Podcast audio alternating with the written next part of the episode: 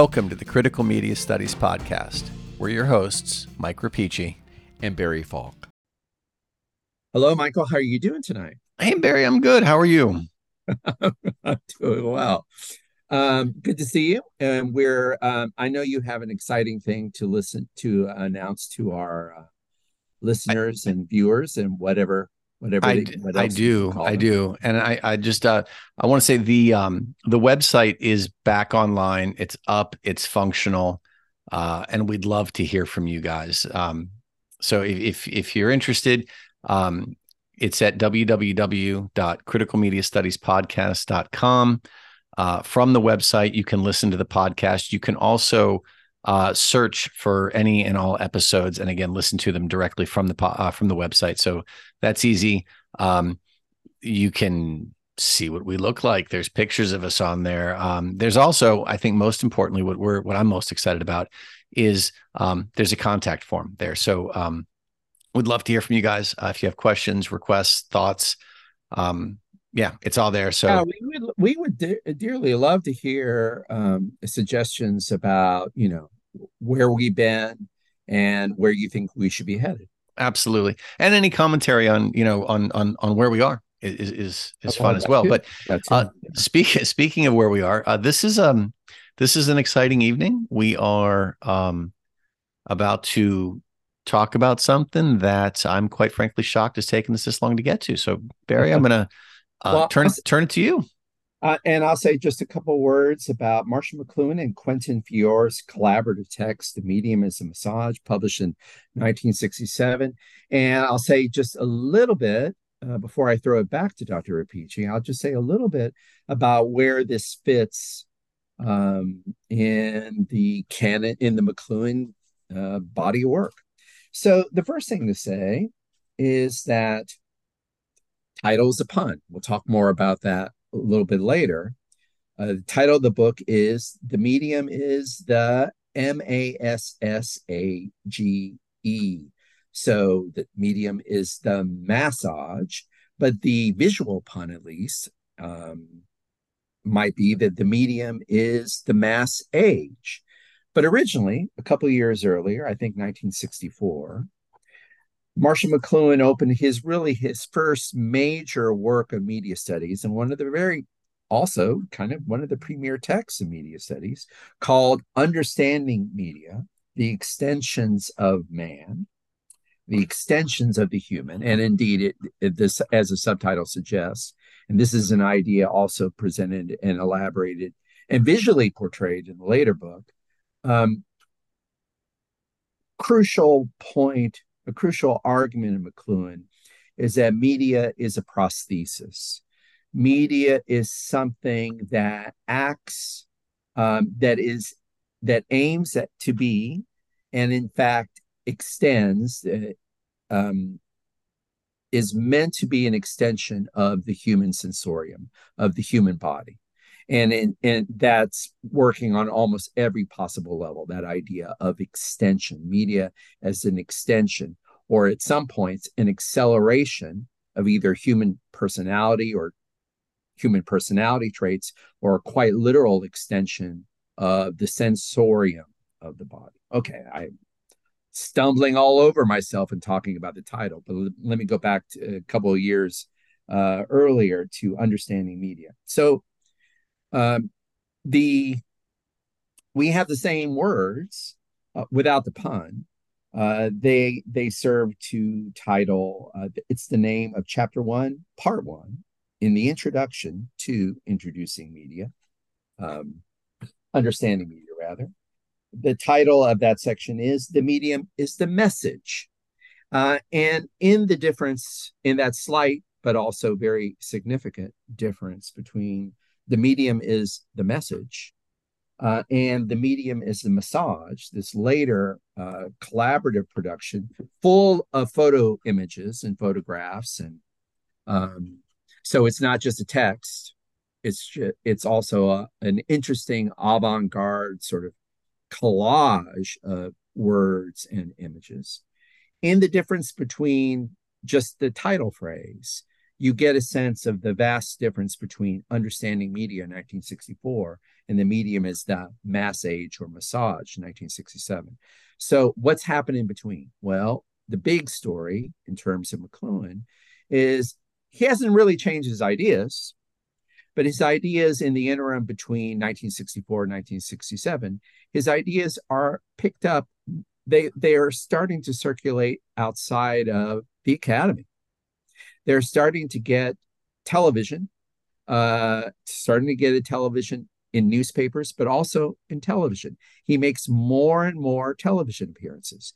And that basically there's so there are commercial reasons behind the medium as the massage, as well as intellectual reasons that, you know, McLuhan, uh, you know, basically publishers say, listen, uh, why don't you, you wrote an academic book on media studies. Can you tell us what you're about in a simpler, different, more vibrant form. And boy, howdy, was Marshall McLuhan ready for that opportunity. So, what we have in the medium is the massage, is an attempt to condense, to sell, to brand uh, McLuhanite ideas. But also, I think, you know, it's not simply a sellout, although spreading his message about the mass age through the instruments of the mass age is definitely what's on McLuhan's mind. But um, I would argue it's not a betrayal at all. It's you know um, that in many ways it is a clarification and a kind of you know a wonderful condensation of of his major ideas. You know, I think I think the title. If you wanted to talk, I, I think that's fair, but I, I think I think it's it's interesting because you know he's a very careful writer. And in the interviews that I've read, um, he's he's very careful to remain agnostic. He, I, I think his, his goal is not to advocate for one thing or another. And so the idea that he's doing this for, um, I, I still see this as an academic text. And what's yes. what's what's funny about it is there's a way of looking at this that says, well, he's being playful with his approach. And I'm I'm sorry, nothing about Saint Marshall says that there's a terribly uh, acute or active sense of humor about the man. I take him as a very serious person, to be quite frank with you.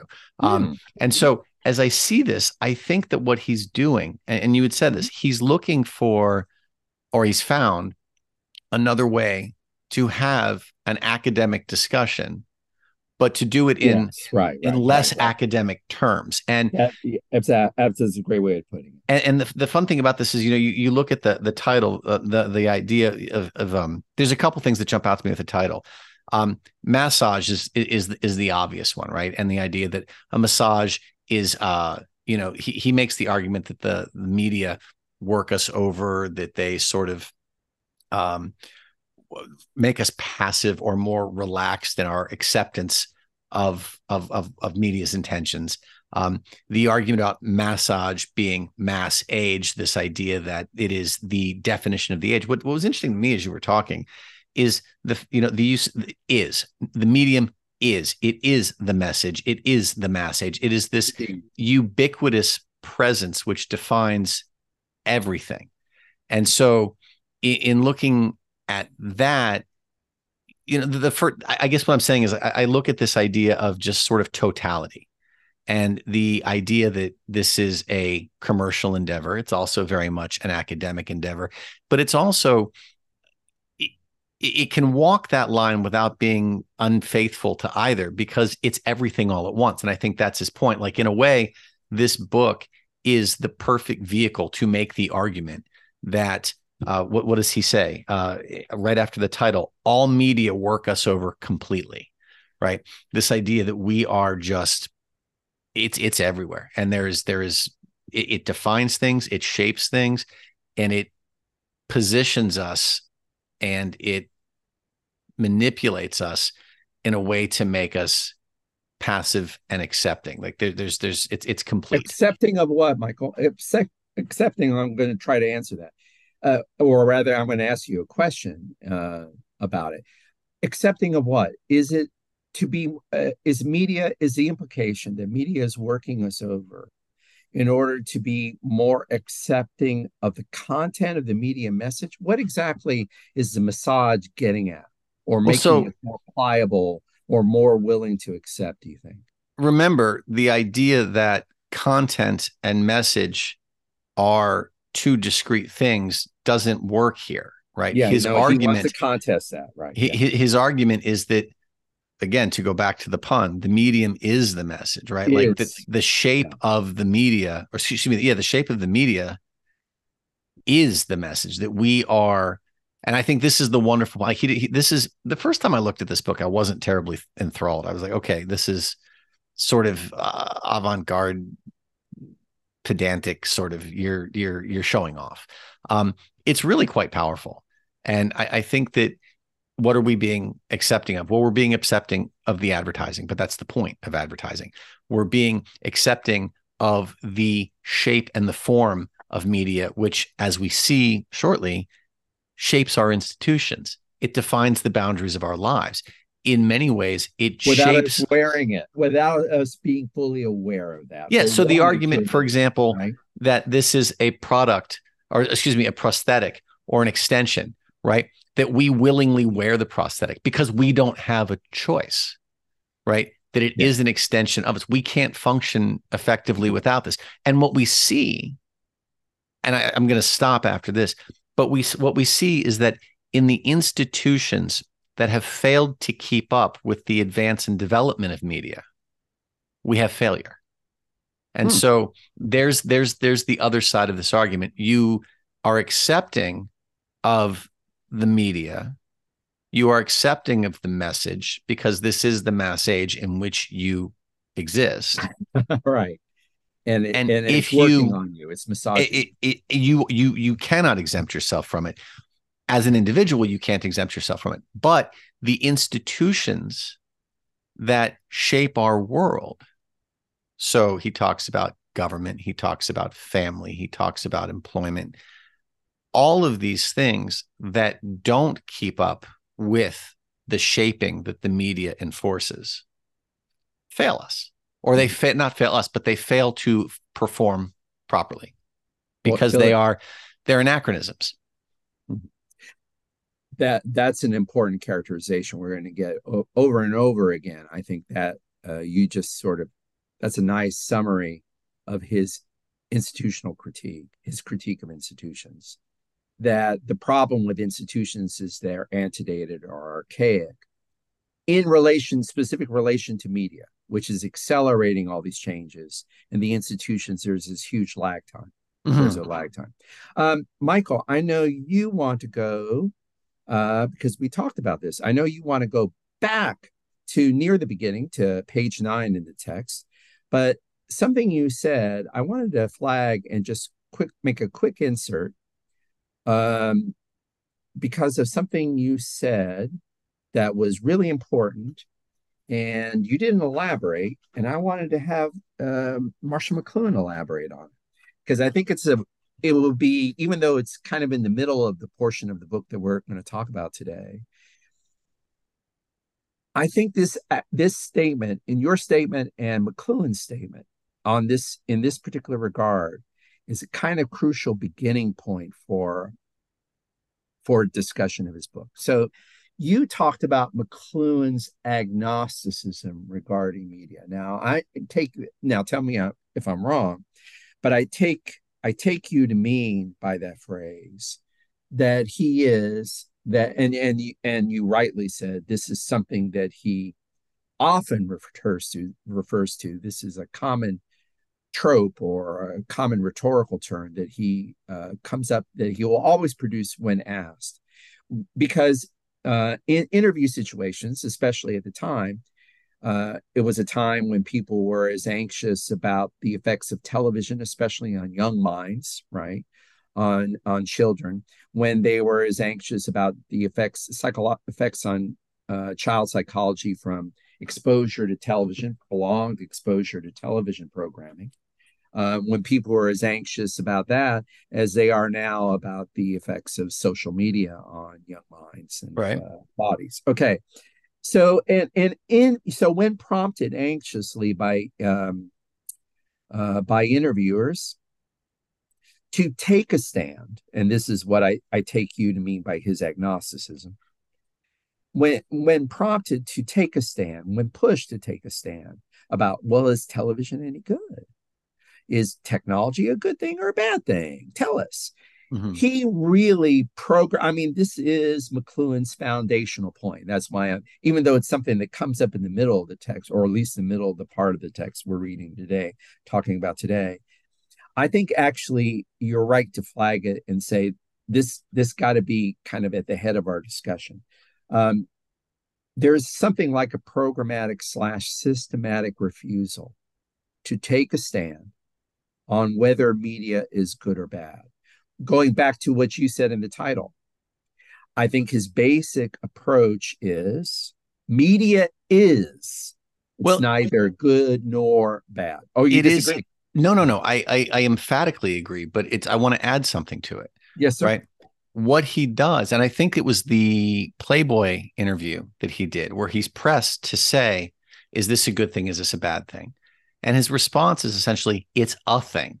It's I can't say if it's yeah. good or bad. And what's interesting about it, and I'm this is uh, you may disagree with this, but I don't think that.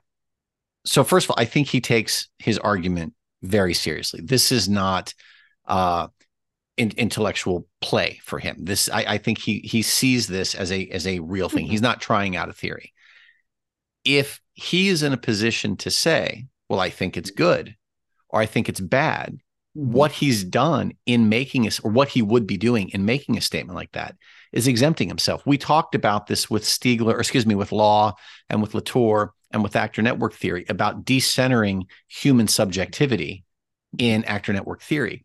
If the medium is the mass age, if the medium is the massage, if the medium is the message, mm-hmm. then trying to assign a value to it mm-hmm. is to assert a position outside of media to value it. And that's an impossibility. Right. So in a way, it's it's one thing to say, well, okay, so he's he's agnostic. And I, I said that and I, I stand by it. But at the same time, he can't be anything else. If media is in fact the mass age, if this is a state of being, then you can't step outside of that because it's not a state of being, it is the state of being. Mm-hmm. And that's what he says, right? The medium is the massage, the message, the message. Well, I think you you've gone on to make a kind of ontological point, mm-hmm. um, which is that media is a has a essence or a being. Rather, media has a being, and in a sense, he refuses to exempt himself from being part of the network. Mm-hmm. Exactly. you know, you know, if to make a judgment to stand outside media and say, well, it's bad, it's over there. That, that's a fallacy according to his system. That's contradicting his system. Absolutely. Um, I, I, I'm, I'm just going to point to this on page 25, and then I know you wanted to go someplace closer to the beginning, but I think this is also it's it's important what happens uh, kind of midway through the first part of the text. Um, as I mentioned before, as we talked about before, this is a kind of this is a word picture book, right? A word image book. Um, and on page 25, we have a dramatic, you know, against, we have white font. I'll describe it to viewers. Um, it's black, uh, black background, white font on black background, very dramatic. And there's just one sentence, and the one sentence sort of proceeds, what is it, uh, vertically down the page and it takes up the whole page this one sentence. And here's the sentence. And i think it um it's related to what you were just talking about. It's another version of um, mcluhan's studied programmatic refusal to deliver a final verdict on media or technology uh, because it's impossible to stand outside the system. Likewise he wants to say I don't want to believe, I don't want what I'm taking to be, I don't want what I'm doing to be taken as either a celebration or as doomsday talk, because both those rhetorical registers are out of place when we're talking about something as complex as technological being and networks. So here's the sentence there is absolutely no inevitability as long to anything, right? That's that's open-ended. There is absolutely no inevitability as long as there is a willingness to contemplate what is happening. Now, Mike, uh, Dr. Repici, Michael, do you want to take a quick stab at what's going on here? What's this caution mean? Um, so mm-hmm. I, I have this sentence, uh, this page uh, flagged and fairly heavily annotated. I have more words than the page does to say about this. So, Please. Um, I have a question for you oh. about. Oh this. no, I didn't expect this. Now and, I, I well, into your trap. No, no, no, far from it. But I, I think that I want to return to this. Perhaps this is a good okay. ending right. spot. This is a good landing spot as opposed to a starting point. And uh, the reason wanted to go somewhere but, but I'm gonna I'm gonna te- I'm gonna tease my response to it. Okay. I don't see this the way you see it, I don't think. Oh, really? I don't think Oh, really? Yeah. So inevitability to me mm-hmm. is still a neutral term. Right? So it just means that something is preordained or it is ordained. We this is a thing that will happen if something is inevitable. But he's not saying mm-hmm. good or bad. It simply means things will follow a course. And so to me, I look at this as him saying, I'm going to refer, there's no there, there there is no room for randomness if we fail to contemplate. If we flip this sentence around, right? So he hmm. says there's no inevitability as long as there's a willingness to contemplate the question I have for this is what happens hmm. when we do fail to contemplate? Does that create an inevitability? And if so, what might that inevitability be? Oh, well, that's interesting. And I uh-huh. I think that there are some tea leaves sprinkled throughout here. Again, I'm not saying he's picking a side, but I think that there's a there, there's an interesting set of questions that that I think his that, that he raises here that lead us to this question. So um let's let's come back to that. So that's all you want to say about this for the moment. So you, you have a thought on it? Where, where, what's that? Well, I I mean, I have to say I'm a little puzzled. Can I do that? Can I tease? Oh, sure. That? Sure. Um, I'm a little puzzled by your reading of inevitability. And you were saying it's neutral. It sounds like I, I mean I'm seeing a I'm seeing a positive value there it, that he seems to be cautioning us I, I don't know. I, I don't.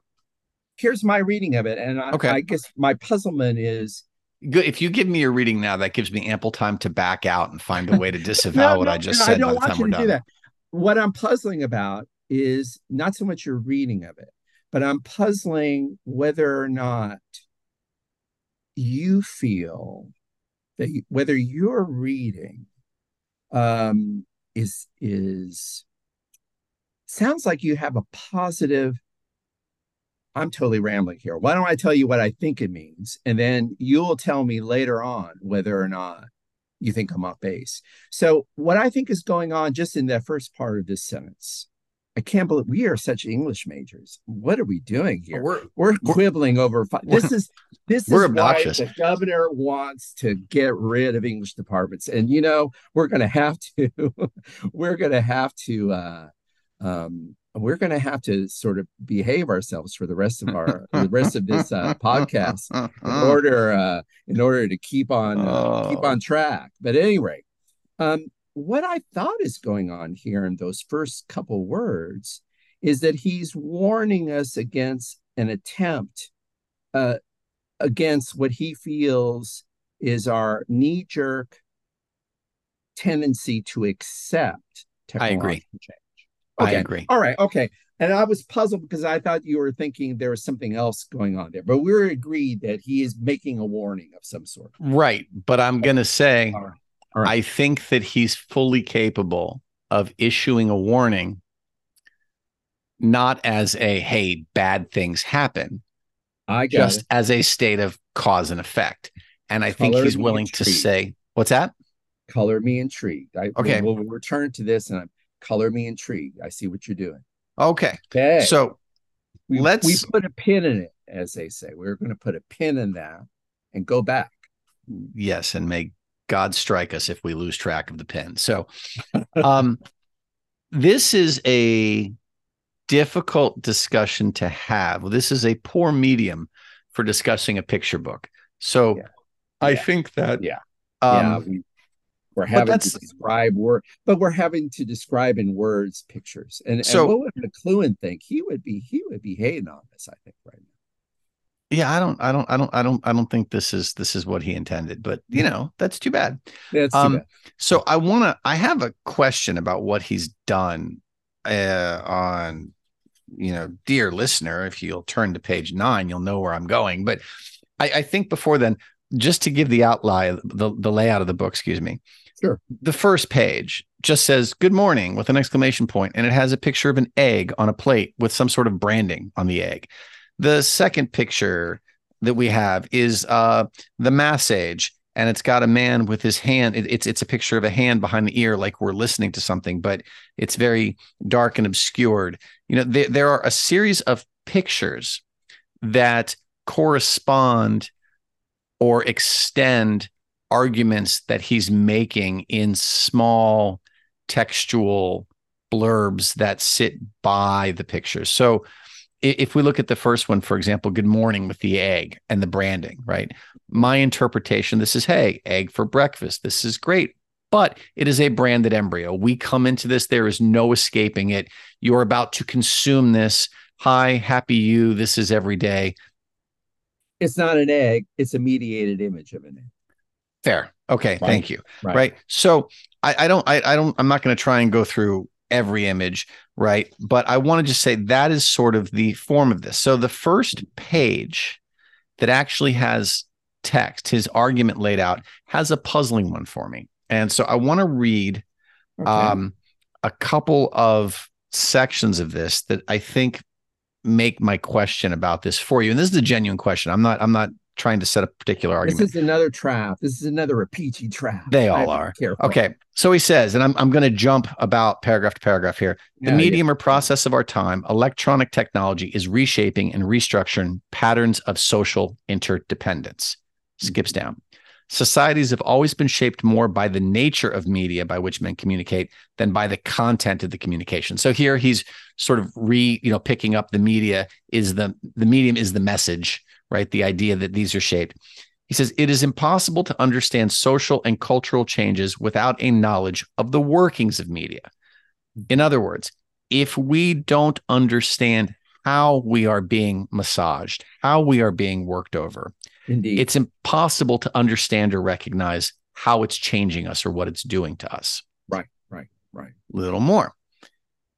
Innumerable confusions and a profound feeling of despair inevitably emerge in periods of great technological and cultural transitions. Our quote, age of anxiety, unquote, is in part the result of trying to do today's job with yesterday's tools, with yesterday's concepts. Hmm. Okay. So And on the top of that page, you want to draw attention to. Yeah. So right? what we have on the top of the page is a woman's left hand. She has very pretty manicured nails. Seems like there's a wedding ring on the hand.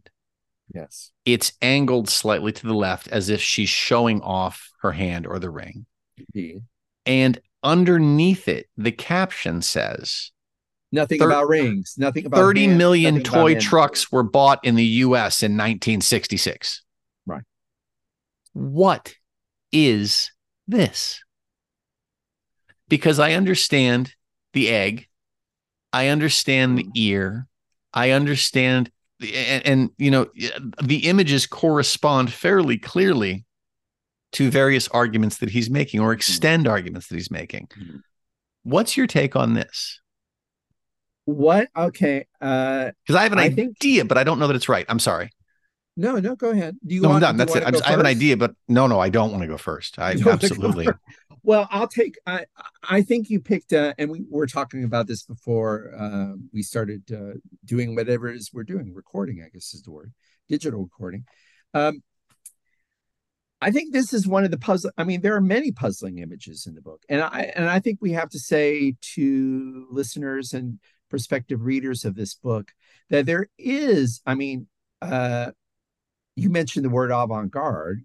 There isn't. Um, uh, McLuhan was very influenced by the visual modernist avant-garde. There's a wonderful new book uh, called Distant Early Warning by Alex Kitnick mm-hmm. that is uh, all about and uh, tries to make a relation, uh, tries to re- relate directly, uh, relate or connect McLuhan directly to the visual artists of the 1960s and saying that there was a similar kind of for example, play with advertising going on in pop art images, but not just in pop art uh, artists uh, of the day of the 1960s. Not just that, but so he is thinking. So uh, one of the things about paintings and images, uh, especially pop art images, is that the meaning is is not a singular thing. So I think that's something fair to say about all the images in the book that uh, he wants you to puzzle out the connection and it's not always clear immediate clear uh, what the connection between the words and images are. And in fact i don't know i think in this image eh, with this puzzling image in, in particular i think that you know i'm going to give you one idea of what i think it means but you're probably going to have a different one and i don't know if there's a, a an obvious easy way for us to police the difference and for for me to tell you you're wrong and for you to tell me I'm wrong. But here's my reading of it. That the caption 30 million toy trucks were bought in the US in 1966.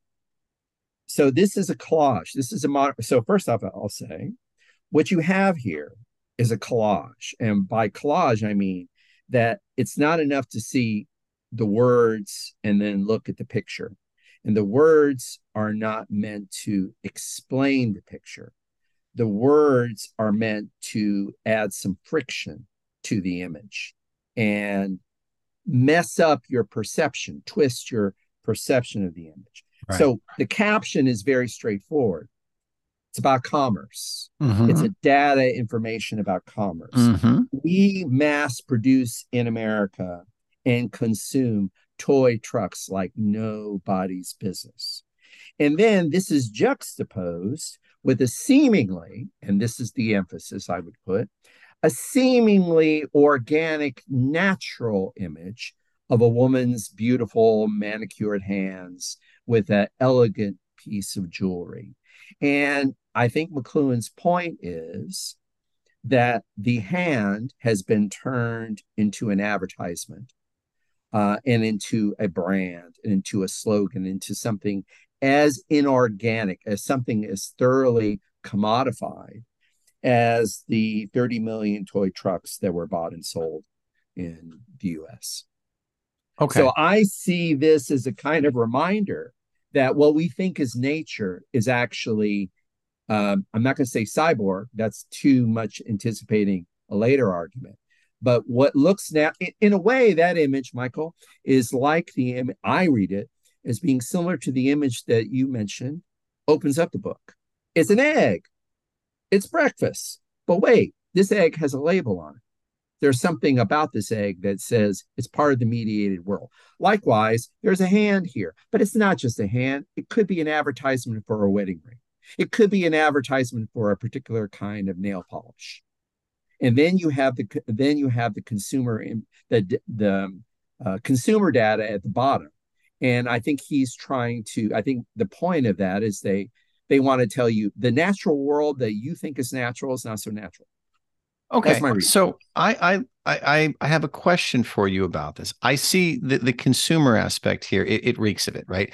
And on one hand we've got the caption which says 30 million toy trucks, right? We buy, we make a hell of a lot of toy trucks. this is consumption.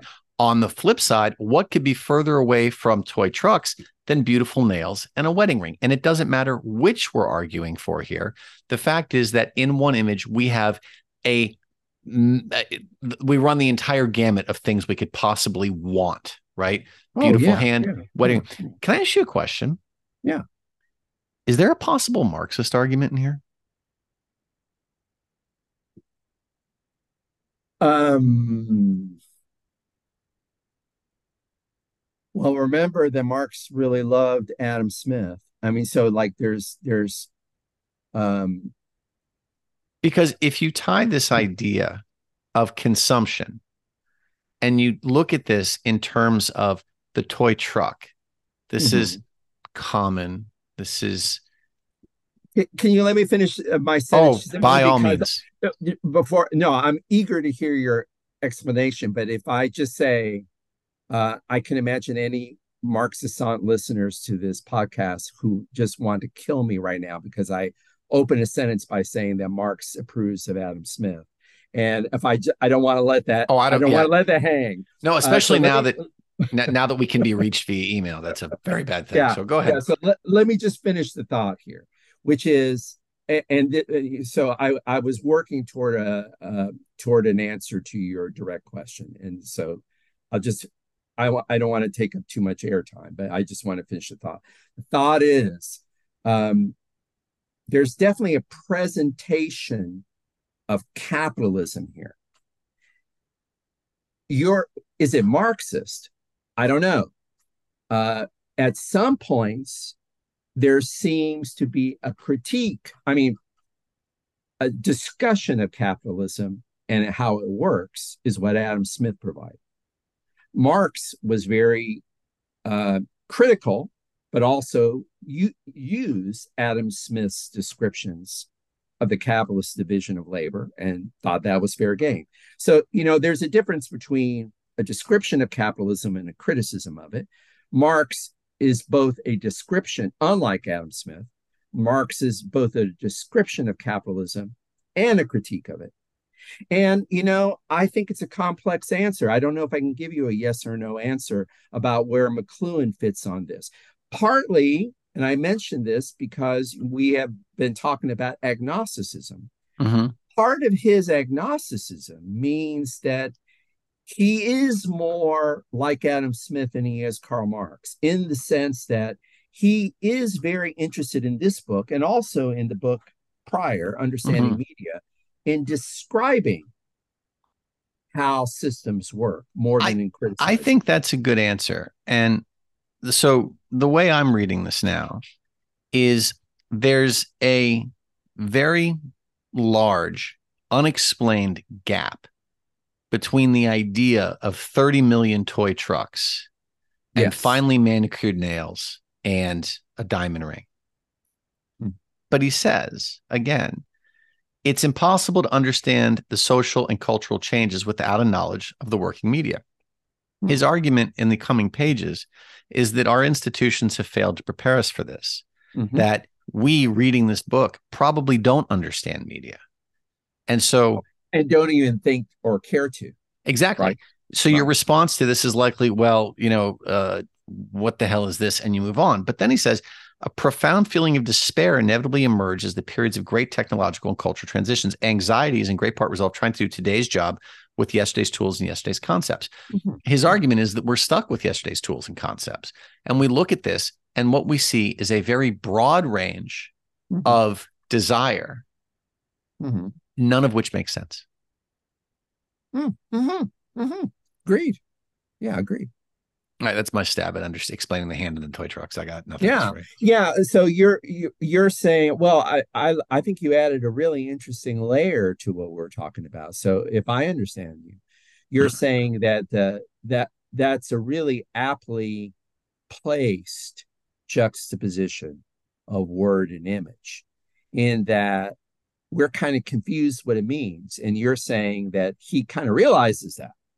And our inability to decode is his the point. relation is his point. Yeah. I think so. I like that. I like okay. That. Well, good. We're gonna say Barry and Mike one. Marshall, I don't know what.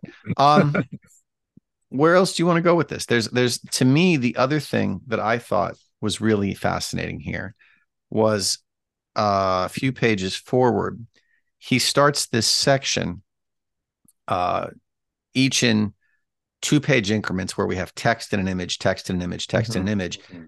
And he goes, the first one is you, then mm-hmm. your family, then your neighborhood, then your education, then your job, then your government, then the others. And mm-hmm. it's like he's progressing from the center out, talking about all of the constructions mm-hmm. uh, upon which we rely for, you know, a sense of place, a sense of meaning, and a sense of security. Mm-hmm. Um, would you, this, do you want to? Is any of these tickle your fancy in particular? Uh, yeah, I, I think we should do a little bit of McLuhan I Ching. I'm going to pick a page and we're going to talk about it. All right. Um, and I'm going to ask you what's going on, and I, I, I, or rather, I'll ask for your comment. Okay. I'll ask for your take and your comment. I guess let's be more specific.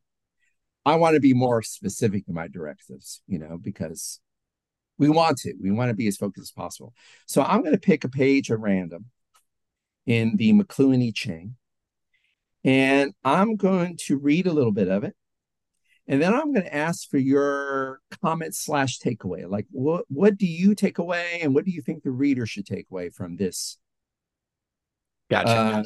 Uh, from the from this section. And you're right. This whole section, I guess, roughly between what is it? Uh, starting with the family, your 12, family. Right. 14. Yeah. Okay. So 12 through is you through 20, right? To, right. Through 24. Mm-hmm. Starting with you. Yeah. On 12, going to 24. Uh, it seems to form a unit within the larger unit. And there seem to be these, it's kind of this interesting, speaking of, it's almost like a, like these are short uh, film segments or video segments that interrupt the uh, you know, they they have a totality to themselves. They're short, but right. they have a totality. Okay, so and I'm it's worth it's worth it's worth noting that this this section ends with our discussion from earlier about inevitability. Indeed, so, here we Indeed go. It does. So um, now, from what we were saying earlier, I think you you wanted to tie in this whole section uh, to McLuhan's take on institutions and their shortcomings and their shortfalls. Well, I think he's making a series of connected uh-huh. arguments. I don't think that any of these are outside the others. I think that that yeah, yeah, I agree. Yeah. Right, like as a whole, you think there's an argument I do about institutions here. So we'll we'll we'll we'll we'll return to that, but let's look at a discrete part of it. Okay. And, I want you to read with me uh, page 22, and I want to tell you, I want to ask for your response slash takeaway. The government. Uh, We're going. Okay. 22, this is a section called Your Government. Uh, it's hard to find out, you know, in, in case we stumble or fall, dear listener, uh, you should know that one of the effects of the word picture um, of the hybrid form of this book is that sometimes it's hard to figure out where the F and page numbers are. So sometimes we're sometimes we're struggling, but I think we're on the right page. Your government, right? Yep. Okay, nose counting, a cherished part of the 18th century fragmentation process, has rapidly become a cumbersome and ineffectual form of social assessment. The public, in the sense of great consensus, is fit of separate and distinct viewpoints, is finished. Today, the mass audience can be used as a creative participating force. Okay, the real germ of this is that second, those three sentences that form the second paragraph and that end the section. Okay, now I'll read it briefly and ask for your takeaway. A new form of politics, and interestingly enough, he has politics in quote mark, in scare quotes, is emerging and in ways we haven't yet noticed. The living room has become a voting booth. Participation via television in freedom marches, in war, in revolution, pollution, and other events is changing everything. Comments, takeaway? Sure. So I think that let's start. Okay. So the public in the sense of a great consensus of separate and distinct viewpoints is finished. He, I think he's making the argument here that we have made the shift from individuals with individual perspectives or even clans with consistent perspectives to a uniform presence or a uniform existence. And this I, I, think is consistent with this idea, you know, television in the house, right? That everybody gets the same message. I think bingo, Dr. Repici. Bingo. Oh, I like bingo. Bingo is good. So uh to deny that the mass audience can be used as a creative participating force. It is instead merely given packages of passive entertainment. So we have been anesthetized. We have been is that too strong? Uh, no, it, it, I don't think it's too strong. I was shaking my head a little bit because um, he seems in that passage to be almost condemning television, and usually he's trying to scrupulously avoid. Well, look, look, look what he says next, though. Politics offers yesterday's answers to today's questions. This is referring back to the part that opens this section, right? The government still engaged in right nose counting has become cumbersome, ineffectual. The government is functioning with yesterday's tools.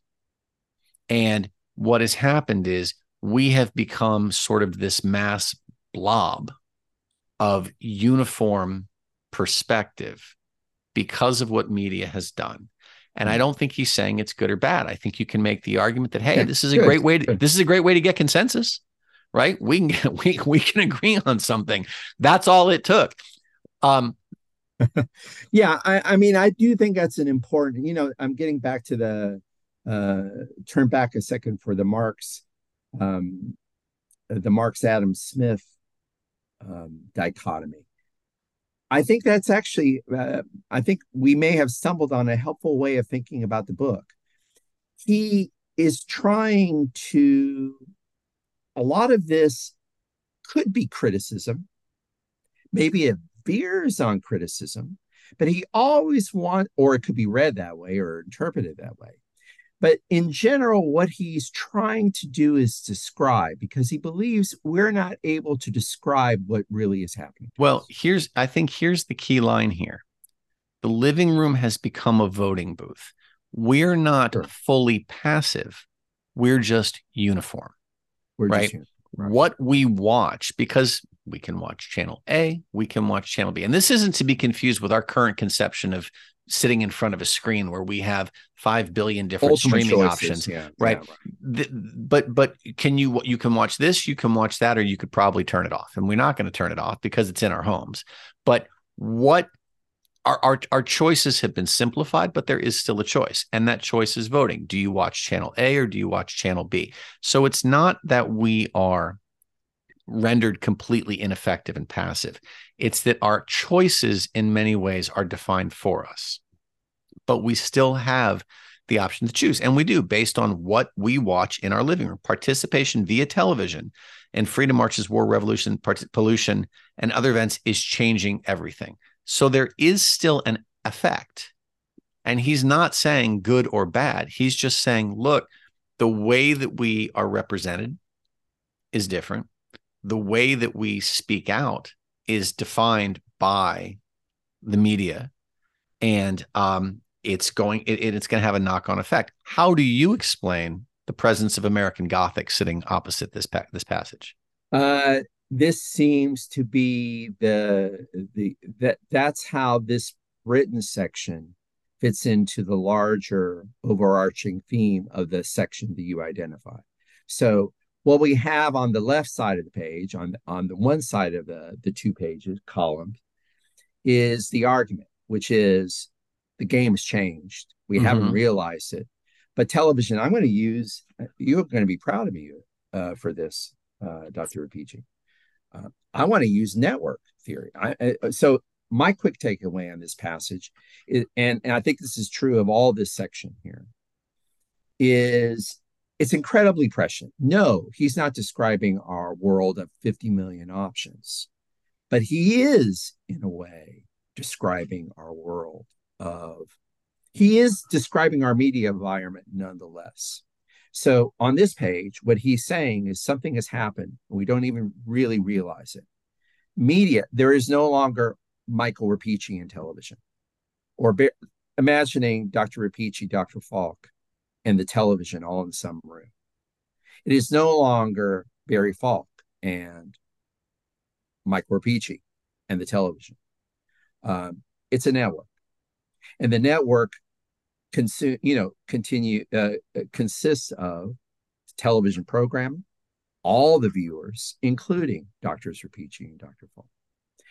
In other words, this is a network event. That's one of the things. That's mm-hmm. when you're talking about the uniformity. Yeah the uniformity is the media.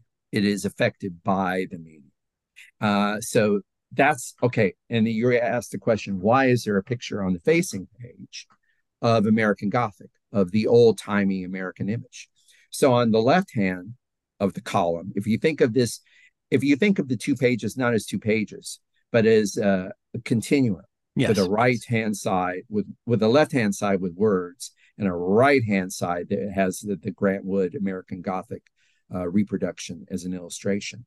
On the left hand side, you got modernity or you got the moment described. And the moment that he's described is you become a network. Now, the public is a network. And that happened because of the intervention of television in the home. So that's the that's modernity. That's the contemporary moment. And then what do you have? I mean, it's obvious from that context, and and this is true of this whole mini section. What's there on the right hand side? The right hand side is what most of his what he thinks most of his readers think. You know, where are they mentally? They're still in the American Gothic world, in this rural universe that's depicted on this page. Okay. But modernity, i.e., his contemporary moment of media technology, and networked uh, publics. That's that's the reality. Here's an image of the reality, our fantasy image of our reality on the right hand side. Okay, okay. Um, let me give you one that I think will allow us to discuss our pin about inevitability. Um, Please. If we jump back, so the, he was just talking about government. If we jump back to to the section he says on education. Yes. And so this is, uh, if you're following along at home, this is pages 18 and 19. Um, on the left hand side is a paragraph under a heading uh, of your education. And on the right hand side is a picture of a circuit board. And um, he says, there is a world of difference between the modern home environment of integrated electric information and the classroom. Today's child is attuned to up to the minute adult news, inflation, rioting, war, taxes, crime, bathing beauties, and is bewildered when he enters the 19th century environment that still characterizes the educational establishment, where information is scarce but ordered and structured by fragmented, classified patterns, subjects, and schedules. It is naturally an environment much like the factory, set up with its inventories and assembly lines. The child was an invention of the 17th century. He did not exist in, say, Shakespeare's day. He had, up until that time, been merged with the adult world, and there was nothing that could be called childhood in our sense. Today's child is growing up absurd because he lives in two worlds, and neither of them inclines him to grow up. Growing up, that is our new work, and it is total, mere instruction will not suffice. Damning critique of the lag time between our educational systems in his perception and the modern world as emblematized. I guess we have the reverse of what I was describing uh, uh, in the grant, you know, on the in that later section. Um, in that section, the right hand side of the page of the canvas was dedicated to an image that represented a fantasy of the old days it's being superposed on reality, modern realities. And the modern reality of television and network uh, uh, personalities, network publics rather, um, that was what was discursively described on the left hand side of the page. It's reversed in this particular image. You have a little small inset picture of a very charming young gentleman in um, kind of, you know, it's a school child. It, it's a school, school child. child. School child. So you have this sort of, you know, uh, it's very easy to protect uh, to project uh, uh, on that photograph of the school child all these characteristics of innocence and organic uh, childhood and then all of a sudden he confronts us in this case on the right hand side of the canvas with the with modern up to date you know cyborg technology mm-hmm. and television circuit board in this but case. but the argument is still the same right yes i'm just saying like he flipped it visually yes right? yes yeah, the, yeah. the the argument yeah. here again though is that our institution in this case education indeed fails us it is not it has not kept pace with technology the circuit board so you have the old timey exactly. child on the left right. and the circuit board on the right and the argument here which i think is really interesting and gets me back to the question of um, contemplation right is this idea that our educational institutions are simply not equipped to manage the demand in front of them, as if to say this circuit board has no home, right? Like it will not plug in to what the educational system has. We cannot keep up with where our children need to be. And as a result, we've got this situation where our children are growing up absurd according to him, right? Like they don't have a spot to be because the existence th- their existence outside of the classroom or the home or in the home excuse me their existence outside the classroom is madly accelerated certainly not a childish exactly, place exactly. but the educational system has no place for children either it's a factory it's an assembly line that does not cater to what a child thinks or how a child thinks or mm. processes. So essentially, we've got ex- kids that are accelerated beyond the classroom, but without a place to be.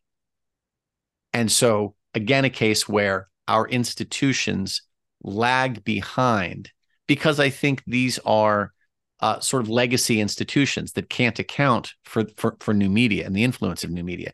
So the question I have to you, if you're okay with this, I want to jump back to the quote mm-hmm. on page 25. There is absolutely no ev- inev- inevitability as mm-hmm. long as there are willingness to contemplate what is happening. Mm-hmm. So I got to thinking about my experience with my students who are certainly children of a media saturated world. Mm-hmm. And I find that they fall into two camps if I'm going to speak broadly, right? There are students that are curious and uh, you know engaged, but there is a version of student who has been completely I don't know how to say this pacified, right? They are content to stare at what their phone offers them.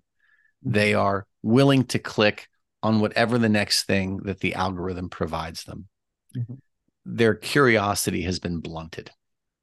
Hmm. And so I think that in a way, this is a sign of the time. This is the result of living in an in in an, in an environment where media and technology have provided a lot of the answers for us and relieved have changed the learning environment right? I have a paper to write. AI is going to write it for me. Mm-hmm. I have a question that I have to answer. I'm not going to think about it. I'm going to Google it. Right. This goes back to mm-hmm. Nicholas Carr wrote the the essay "Is Google Making Us Stupid?" I think it was in the 90s. Right. There's been, uh, I think it's from the book that. Uh, anyways, th- there's this question that I have about our willingness to contemplate, and if we look at the line here, there's absolutely no inevitability as long as there are willingness to contemplate what is happening. What is the inverse yes. of that? There is an inevitability if our willingness if to contemplate. Right. And so what's happening if our educational institutions are not equipped to provide for the students that they are supposed to serve? Are we enabling them to think? Are we encouraging them to think? Or are we simply putting them on an assembly line where this is the process, thank you. This is the process, thank you. This is the process, thank you. If that's the case, right? If we are not encouraging our students to think, if our government is functioning along sort of uh, a binary set of options, we have option A and we have option B. Mm-hmm. What's your vote? Which channel do you want to watch? Mm-hmm. Which, quite frankly, is a frightening synopsis of where we are politically now, right? Mm-hmm. If this is the case, then there is inevitability. Mm-hmm. Now, mm-hmm. I don't. Again, I'm. I don't think he takes a side here because I don't think he needs to take a side. I think he can simply say, "Look, if we contemplate, if we are willing to mm-hmm. think, mm-hmm. then anything is possible." However, if we fall, if we fall in line with the institutions that have not kept up oh, with the media environments, then there are inevitable outcomes. Agree, agreed. I mean that, and and you know, you talked about his seriousness. I slightly disagree with you about, or uh, it's not really a disagreement. I, I, you, you, you seem to push against my description of this book and a McLuhan as being playful. Now, um, because you say, well, there's a lot of seriousness here. There is indeed a lot of seriousness, but I do think that McLuhan's McLuhan is a thinker and then particularly in this book really what we're seeing is i mean his seriousness is intermingled with a lot of playfulness and vice versa so you never get simple play i would agree with you there yeah but uh, um, but you never just get seriousness period oh say. no let me let me let me I, I agree with you i think if you're going to take close-up pictures of toes yeah there's you're, you're there's, playful you're, you're having you're you're having some fun well, yeah, but that but it's that not only cons- yeah. It, but I'm sorry, I didn't mean to interrupt you. I'm sorry, but it's not. I, I want to say it's an. I feel like it's an ironic playfulness. Oh, very much, very much. Total agreement. Uh, and, also the only the only concession I wanted to hear you make, you made, which is that it's an admixture, and their irony is actually that's even better word to use. I would say everything here is ironized. that's part of the effect of the play but i wanted to get to your point but now here's one point that i was i was i was i was going to concede to your general description that before now you nuanced it but your general description about his seriousness and purpose i think that he is deadly serious about one thing and you put your finger on it he's deadly serious about the idea that if we don't contemplate and here he does sound a little bit like a, a moralist. Mm-hmm. I do think he feels that danger there is some danger in inevitability. And for sure, if you do not contemplate the new, if you do not ponder the true reality, nature of the reality that is around us that you're participating in, you're partaking in, then you are delivered over. You're you're going to uh, face some inevitable consequences, and the inevitability itself might be dangerous. So, and he's serious about that. It's a warning. Well, I, I think this connects back to this is funny. This is this is worked out in, in, in well.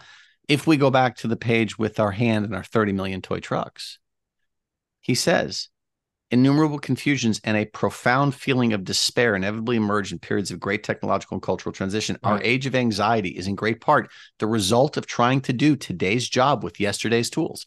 If we stay in this rut, in that rut, yeah, then we are going to find. Yeah. And I, again, but I, but I, I still think this that that my, my my position holds in the sense that he's not saying that the anxiety that we feel is bad or misplaced. It simply is. If this, then that. Yeah, I agree. I agree. Okay. Well, yeah, there you. Should we segue though into? Uh, you had an argument. Uh, so we've been t- trying to describe this mid to late section, uh, and we we sort of arbitrary. We're going to have another. We kind of picked a halfway point in the book Mhm. uh, Yeah. to end this episode with. So we're around roughly on page 50 or so of the book, and there's about 50 pages more. Couple different arguments in those 50 pages. We don't know exactly how we're going to cover it. Let's get back to this episode, shall we? Um, we've been talking about a mini section in our reading today where there is this juxtaposition that we've been talking about between the na- the true re- nature of media reality, uh, the media environment, a what he believes is an accurate description of our media environment, and our fantasies about our reality. And he's getting at that in this section that we've been trying to provide a gloss to. Now, uh, and you were saying that it all amounts in these various in these snaps these snapshots of your government, your job, your family. They're all there seems to be a kind of int- the, McLuhan's aim seemed to be to confront us with the ways in which our institutions have failed to alert us or to accommodate the new nature of a media determined reality. Right. Okay.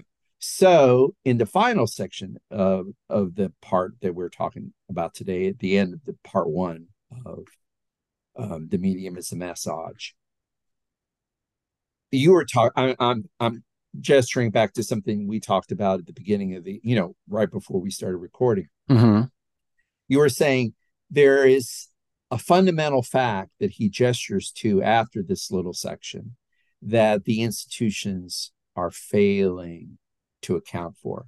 So I'm going to give a word summary of the images, mostly the images that follow. And then I want to hear Dr. Rapici's expert gloss of what's going on in this section that immediately follows the section we've been discussing. So, what happens after page 25? There is absolutely no inevitability as long, etc. Uh, all of a sudden, we're confronted with pictures, microscopic, not very attractive pictures. Can I can I add that? Uh, not very attractive yeah. pictures of you know i'm not a foot person so maybe i i was never born i was I'm never gonna... ready i was not ready for this book yeah, but my... we have a micro picture of uh a toenail looks like a pinky pinky uh on, on a foot um, and a toenail. And then we have an even larger reproduction enlargement of a foot uh, of a foot of a toe. Uh, but it is captioned the wheel. And then we turn the page and we see, uh, as if it were a film, we see, or this were 2001 A Space Odyssey, and all of a sudden the bone thrown in the air becomes the uh, the space, uh, the space and state, the circling space station. We have the sentence is the sentence caption that links to two pages is the wheel is an extension of the foot, and we are first shown or depicted a picture of a big toe, really big picture of a big toe. And then all of a sudden on the facing pa- next page, we're shown a kind of, you know, close up of a car wheel, automobile wheel. And then if we turn the page yet again, we have a two page section. At the top of the two pages, we have the phrase is spelled out, the book and we have a hand opening a book, much like my hand and your hand is opening the book. But I think it's but but it's interesting. So the pages of the book are blank. The pages of the book are blank. And then all of a sudden we have the rest of the sentence that began on the facing page on the next page. The book is an extension of the eye. And of course, we have a close up of the eye. And then finally, we have a picture, we have a juxtaposition. The caption on the two pages, the top of the pages are, is clothing, an extension of the skin. Underneath it seems to be a fully nude woman. And then if I turn the page yet again, we have this sentence or this series of sentences, two sentences. Electric circuitry an extension of the central nervous system. When these ratios change, men change. Okay. what's going on here? And how does this section words and pictures, Dr. Repeating, how's it relating to what we've just talked about, those preceding pages? So the argument before this was that our institutions have failed to keep up with our media environment, with our technological realities. These are a series of situations arguing that essentially we have become cyborgs, right? That we have merged with our technology. And I think it's interesting because I didn't want to seem like I was just sort of um, the, the images of the toes, for example, are quite ugly. And we mm-hmm. know, thanks to our earlier picture, that Marshall McLuhan had access to well manicured nails, but he gave us ugly. He doesn't nails. show us that. Yeah. And so the argument here is that not only is the human form sort of ugly on its own, it's made whole by the by by the wheel. It needs improvement. It needs improvement. Beautification by technology. The, the book, the the book is empty. The eye. So in that case, technology completes us. Completes the eye. The second one, the book, which is empty, is an extension of the eye. The eye, yeah. The, the, the book needs the eye in this case. Clothing, an extension of the skin. This is not. You, you mentioned it's it's a nude woman, but it is not a a a provocative picture or no no no it, no it's no, it's no, just it's this not. is sort of this is just the body, body in motion really it's like a body in motion and, and it's a naked body in the sense of it's an unadorned body right and so there's this sense that clothing but is it is an extension and improvement? But it is not i don't want to say it's an improvement no because Okay, again that's I'm a value judgment. I'm sorry. But none of these body the body is not whole. Mhm. pictures of the toe are hard to discern at first quite frankly. They're just because they're magnified. but the, but they're not complete. You don't get a picture of the foot you just get the toe. Right right. So when the ratios change men change right? This is i think his argument that as technology continues to infiltrate and become a what a larger prosthetic a more significant prosthetic that our nature our composition is altered as well that we we're not separate we are changed by our technologies that's my take on this how do, how do you read it That's exactly how I read it. And I would say you in that last sentence you said, if you can repeat it, we have a great ending. Because that last sentence you said, you don't know how to repeat what, what did i say? I, will try to repeat it. Uh, I thought what you were saying is that technology in all these various cases has always been acting as an extension yes. of the organic. And uh ex- i'll you keep on using your value you know the language of value free. Extension and augmentation and amplification and acceleration intensification. Mhm. not necessarily an improvement but all a lot of other adjectives. But what's interesting but, about but this can i oh can I please i'm sorry. Yeah yeah but can i finish just because i thought this was your point here. What you were what you had explained was what the that, that simple fact that technology has extended and therefore altered our ratios. Mhm. that in a sentence or two i think that was just a sentence that's what all our politics our home life our government our Families. whatever right has not absorbed. It's correct those on, institutions have remained static our interactions with technology actually change us and therein lies the problem or uh, the, the therein lies the moment. Therein lies the issue, right? It's Right. the issue. Right Uh, and we have not, and unless we, and getting back to our favorite page, now it's become, it's become our favorite page. We share. i'm going to change the logo two. There is absolutely no. I just So, want a, t-shirt. you know, it. I- mean, I it's may ready actually- to be a t-shirt, right? it is but i, but I but, but getting back to uh, getting back to our favorite page um the inevitability or non-inevitability it all hinges on whether or not we are allowed to we are willing to contemplate what you just said whether we're willing to contemplate the ways in which our sense ratios have been altered by technology? Are we willing to think about it and bring it on and rethink education and rethink politics and rethink things according to calibrate along the new ratio? Are we willing to do that or not? A lot of things will inevitably happen if we don't. I'm going to throw this out and maybe I'm just going to toss it out and we can leave it and we can pick it up when we revisit the book next.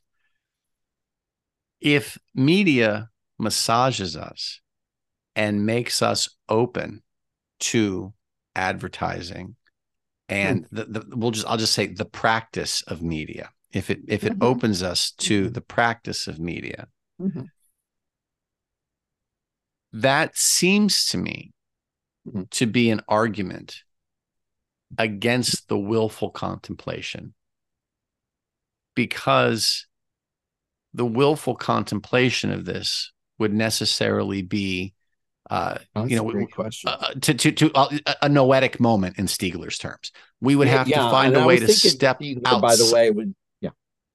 Go ahead. So so I I wonder if again I don't I don't I don't think he say I don't I don't think he's trying to say good or bad. I but I think he's I I think that implicit in this argument is the fact that when media is doing the job that it's doing it shapes our choices for us. It doesn't encourage us to think outside of the media box because there is no outside of the media box. It's all encompassing.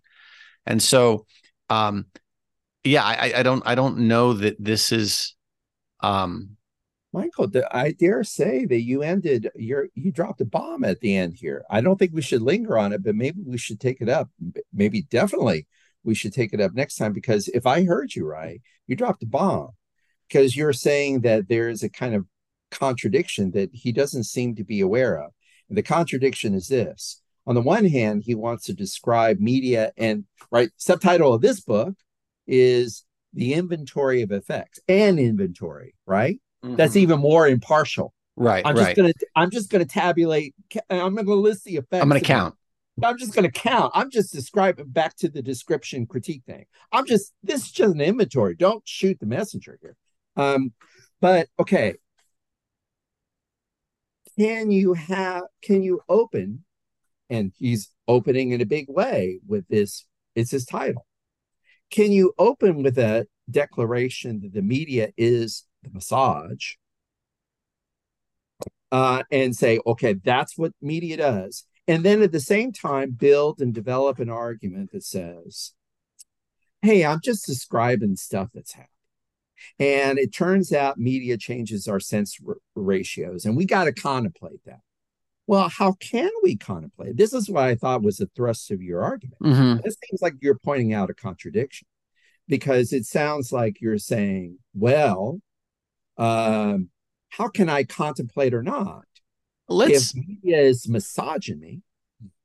Let's not call it a contradiction yet. Let's call it a friction. Attention. Attention. Attention. And we'll it's a beautiful tension. We'll pick it up next time. I like that. Idea. All right. Barry, uh, as always, thank you. And uh, to, to you uh, listening to us at home in your car, wherever you are, uh, thank you as well. Again, I want to replug the website. It's up, it's functional. We would love to hear from you. The website is www.criticalmediastudies.com. Barry, thank you. I like it. I like it. Take care, Michael. All right, Thanks you too. Again. Thanks for listening to the Critical Media Studies podcast. To find out more about the show, check out our webpage at criticalmediastudiespodcast.com.